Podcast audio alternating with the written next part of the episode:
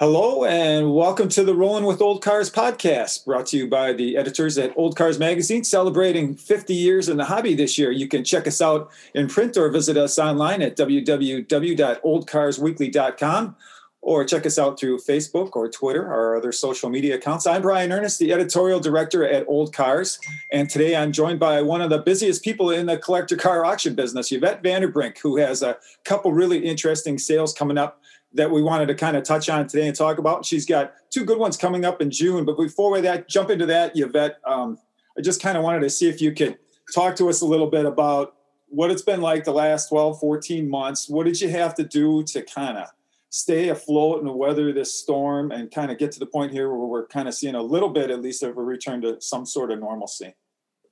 Well, uh, March 19th last year of 2020 is when all heck hit the fan and uh, in Minnesota, I should say.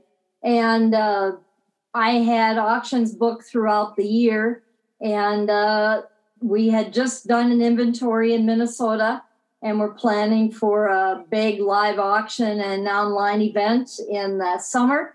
And all that came to a screeching halt or being altered on March 19th on a Monday morning and my phone started blowing up with sellers that we had had booked with. And uh, we started to develop plans on how we were either going to reschedule or continue to go ahead for the year. And since we travel to multiple states we had to be aware of what each state's guidelines were pertaining to covid and uh, the restrictions for those states and I live in Minnesota, and we still are restricted in Minnesota. Sure. And uh, I would say Minnesota is one of the worst states that there is possible for having an event or conducting an auction currently in, two, in 2021.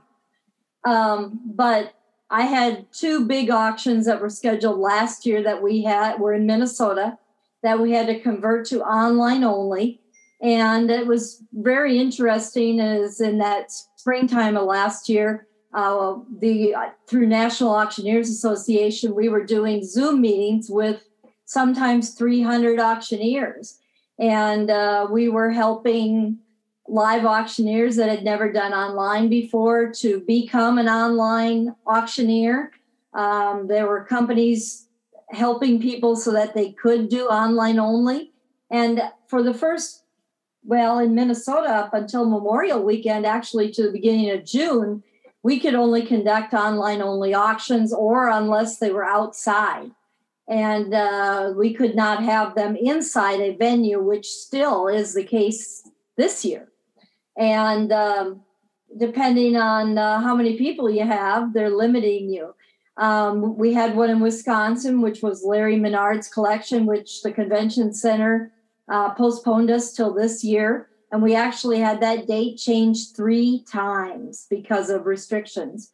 Um, we have one other one from Minnesota that we still don't know what we're going to do with. But throughout last year, we had uh, gallon jugs of sanitizer, we handed out masks, we had signage. Um, the remainder of our auctions were outside. Uh, I had to submit COVID plans to various states to get approval to have it on uh, government grounds like a fairgrounds. And uh, so it was constantly changing as to what their guidelines were and what you needed to do. It was quite stressful.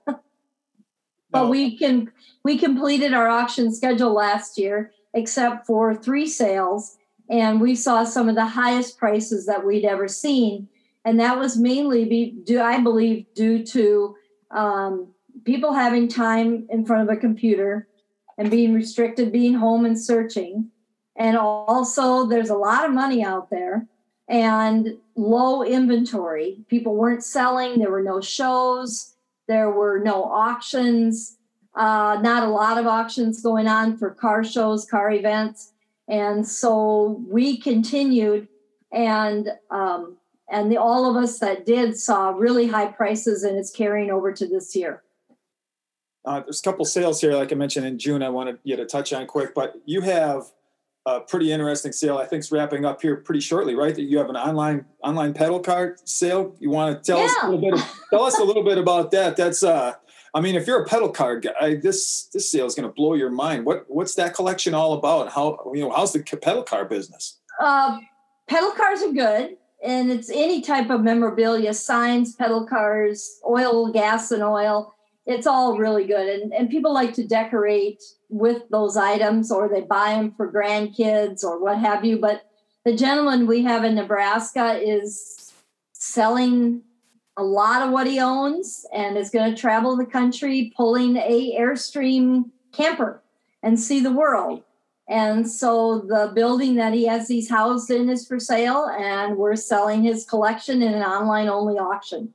And it ends uh, April 25th, and they're restored to originals. And there's some in there that are one of three, one of six, uh, very rare items. But, um, you know, we sell pedal cars a lot at our car auctions or at our memorabilia auctions. But uh, I would say this is the second one that we've done with just an auction of pedal cars. It's quite interesting. Now, this Trans Am sale you got coming up, you bet. I, I know some guys personally who would go nuts over this. This is like Yeah. th- these are they're hardcore Trans Am guys. Like What my brother. what is all? we all know some Trans Am guys. Everybody likes Trans Ams. Um, what what is being sold here, and what do Trans Am fanatics need to know about this auction? Um, Mr. Larson, uh, he bought a, a GTO Judge brand new in the 60s and it got him hooked to Pontiac Speed. And uh, he, even when he was raising his kids, he always had some type of a car.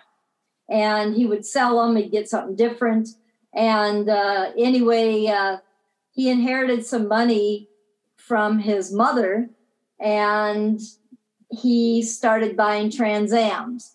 And of course, he got the Trans Am bug from the movie Smokey and the Bandit. Sure.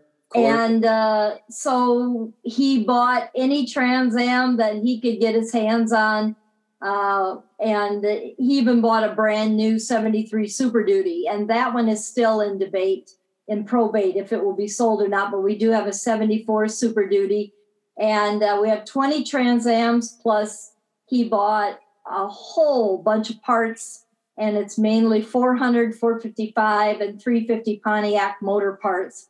Um, and, uh, and, you know, along with some GTO parts. And uh, the parts will be for only people on site, and the cars will be online and live. And uh, we'll get we're getting that loaded up here in the next couple days. I'm- It's pretty crazy. They were just all lined up in two buildings. It was it was nuts. I'm going to be interested to see how that goes over. That that will be interesting to see what kind of bidding wars uh, happen at that sale. Now you got another one too, though. You've got a, the, the Pello collection. There's a lot of rare cars on this one: Hudson's, Franklin's, pre-war cars, uh, memorabilia. This is quite a collection too. Where where'd all this stuff come from, and what do we need to know about that sale? Uh, Dick Pellos uh, it well, started uh, Twin City Wrecker and Twin City Salvage in St. Paul, Minnesota. And uh, he always liked cars, but when his business started doing better, just like any of them that we work with, he started buying cars and restoring them and collecting them. And there's about 50, 30 to 50 vehicles, and uh, they all be sold. And there's everything from a 35 Ford three window coupe to a 1936 Hudson Terraplane Roadster, which is one of six known left to exist. Um, Franklin's, like you said, there's early brass, there's a KRIT, a 1911 KRIT, uh, some very, very rare cars, along with uh, signs, memorabilia, parts. Um, and that is uh, June 26th on site in St. Paul, Minnesota. And with all these tow truck guys, you don't have to worry about riding. um, you you mentioned the Menard sale going to be up later this year. You've got real quick before we let you go. Sure. Wanna mention that one again, and any other dates on your calendar uh, that we should circle for the rest of the year. I know you got a bunch of sales coming up. What uh, what are going to be some of the high points? Well, all of them, of course. But uh, but one really fun one that we're going to be doing is Larry Menard's, which was postponed from last year, and it's high end Tri 5 Corvette, Cameo pickup, memorabilia. And that'll be at the Menard Convention Center in Eau Claire, Wisconsin, October 2nd. Um, we have one that also was postponed from last year, and it's quite a ways away, but I went up there two years ago before COVID, and it's an Indian motorcycle horde, and it's crazy, and that'll be really fun. Um, I even have a lady that lives 16 miles north of me that has 30 1970s Lincoln Continentals. What the heck? And so you never know what is around there. We're still looking at stuff uh, for auctions. Uh, you know, last year was really, really fun. I had the privilege of working with the Regier collection, um, the one in New York Mills with all the convertibles. And this year has really got some really fun ones too. July 24th, I'm going to be doing inventory on Saturday, and that's a guy that had hot rods, vintage hot rods. And we've got some really cool projects on that one. Um, you know, September 18th, we're going out in the middle of nowhere, North Dakota I just got back from there. It was really fun. No cell phone on this guy's ranch. And um, he's got early Fords to award winning 57 Chevys, and there's 91 vehicles, parts, and memorabilia. And Ford three window, 32 Fords, he loved them. There's a lot of them. And there's three window coupe projects, 33 three windows. There's just lots of stuff. And uh, if you follow us on Facebook, Instagram, and Twitter, I always have it on there first before the website. But uh, a lot of really fun stuff coming up, and uh, there's a lot of stuff out there.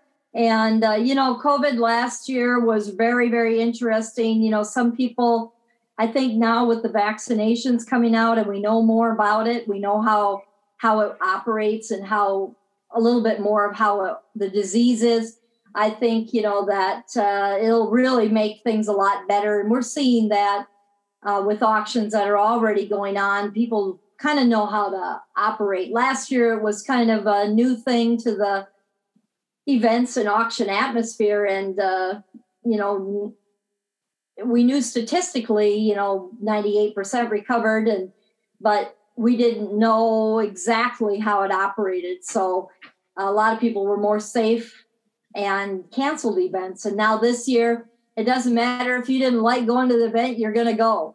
Um, I know they're planning back to the 50s this year, but they still don't know if it's actually going to happen. So um, every state is different. You still got to watch each state and uh, follow their guidelines. And uh, I, I, think I probably got an ulcer off of last year.